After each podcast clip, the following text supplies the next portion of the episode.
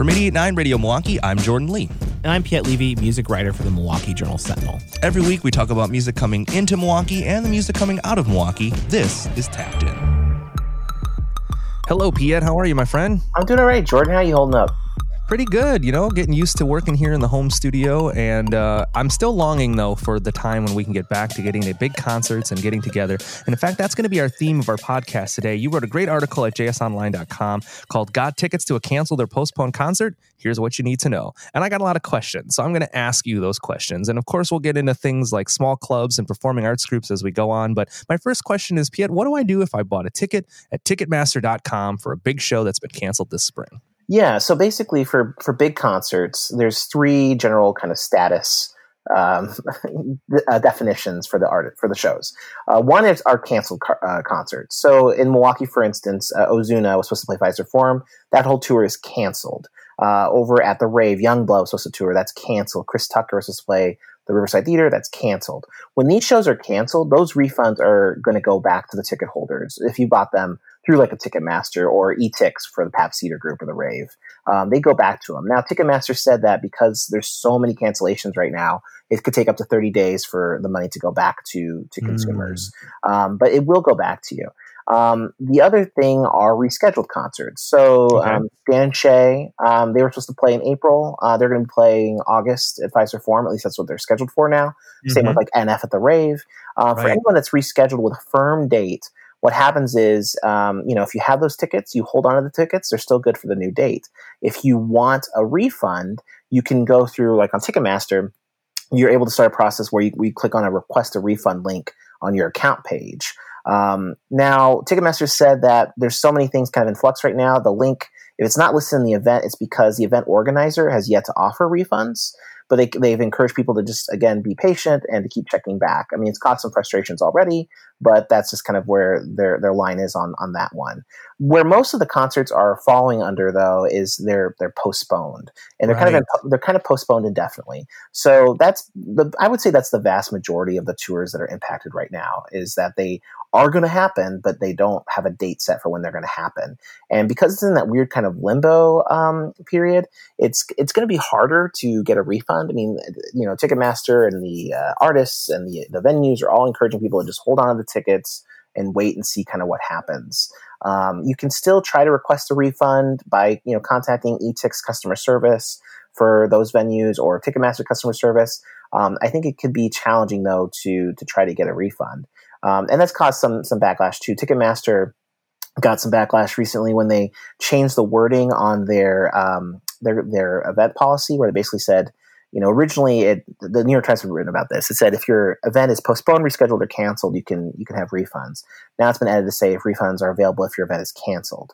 Ticketmaster has emphasized that you know, this is just edited for clarity, and they're basically saying we're waiting on event organizers to kind of get this sorted out, and people will be able to get refunds at some point. I think there's just so much, it's such a mess right now. I think it's just taking a long time for a lot of things, but people obviously are getting impatient and really want that money when things are so difficult right now. Of course, as we're looking at big concerts, these are concerns, but don't forget about those little shows too. Piet, you had a nice guide too online of ways we can support local venues, and we talked about that in our last episode of the podcast. Smaller performing arts groups and small concert venues like Cactus Club, Shank Hall, and Miramar Theater, all advising that if you can continue to keep those ticket purchases as donations, they really help them keep the lights on at this time. They help the staff keep on the books, and it really helps the local economy at this particular moment. Of course, you know, Rage Against the Machine, if they don't, you know, sell as many tickets, I think we'll be okay. But if we were to lose the Miramar Theater after all of this, we would have a much less cool Milwaukee.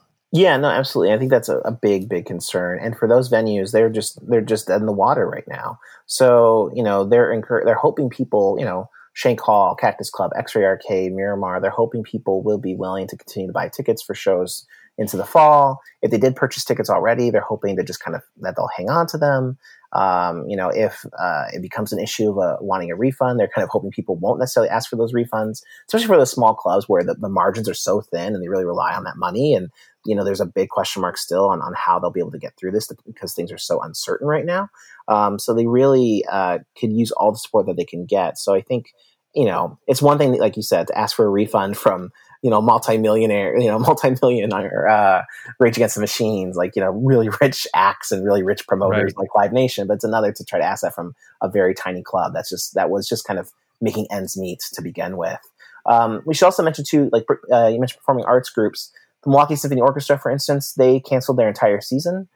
But they have asked, instead of refunds, they've asked people to please consider donating those tickets for tax-deductible donation, or they can request gift certificates for the next season. So again, something to really consider, because those performing arts groups, you know, if everyone got a refund for every ticket, they would be in very serious jeopardy. Of course. I mean, absolutely. We're waiting for support financially, and folks are dealing with a wide range of layoffs, furloughs, and job insecurity issues. So I think concerning yourself with whether you're going to go to a concert this summer or not is probably low on some people's priority list right now. But I'm also curious. I mean, I know we always have these things where you look at a show like, I don't know, like the Rage Against the Machine show, which sold out so quickly, where people then buy those tickets on secondhand sites like StubHub. So what do you do in a situation like that where you're, you know, kind of buying your ticket secondhand? So there's a couple different things too. And again, this kind of falls under the canceled, postponed, rescheduled situation. So if, for StubHub, if your concert was canceled, what they're offering now is, instead of issuing money, because they're saying they don't have the money from the ticket sellers to offer it back. It's just, again, such a mess. They're offering customers instead 120% credit. So if your show was canceled, you bought the ticket through StubHub, that's what you can do. Vivid Seats is also offering the 120% credit or the option of a refund. They're doing both. And SeatGeek is offering, I believe they're doing the refund option for sure. I don't know if they're doing the 120% credit. But this has gotten some backlash too from StubHub. There's actually a Wisconsin man who recently filed a lawsuit because StubHub changed the policy.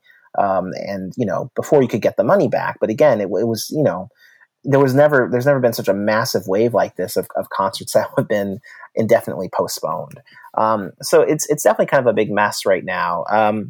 You know, but that's basically kind of how you can do it through secondhand sites. I think one thing to consider though, is because it is such a big mess right now, ticket demand is low for purchases. And if you are willing to kind of roll the dice, that's something you can kind of, and you have the money to do so, that's something you can kind of consider as well. So you mentioned Rage Against the Machine right now. And again, this is a big question mark, but right now they postponed all their dates until July. So those Alpine Valley shows, July 10th and 11th, those are their first shows technically back if things get kind of back to normal somewhat by then. And the tickets were really hot and they sold really quickly.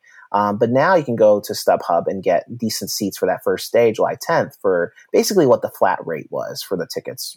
You know, they were very much inflated in the aftermath of the quick sellout, but now you can get them for what they were. And on day two, July 11th, there's plenty of seats available still directly from Ticketmaster, from firsthand tickets. So, you know, if you're willing to kind of roll the dice there, you can also get tickets for some of these events because demand is so low that the prices are a little bit more fair, I guess, or, you know, more kind of what they were. And if your show, like, for instance, if you get those tickets and then, you know, again, Rage could postpone indefinitely. So it could really put you in kind of a limbo again. But if you're willing to kind of just have them hold on to that money for a bit, it could play in your favor where, you know, if they do have to reschedule, you do have a seat. And by then, you know, if assuming that the world is back to normal, those tickets are going to be very high value because that tour was very much anticipated. So it could play in your favor too if you have the means to be flexible and the money to spend on those tickets. Absolutely. Well, online at jsonline.com, there's some really useful links so you can connect to these vendors' websites to understand how you can get your tickets refunded or even get your credits, as you will.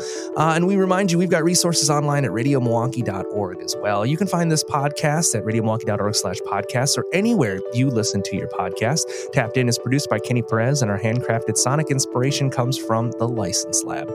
Piet, I'll see you next time for Tapped In. See you next time.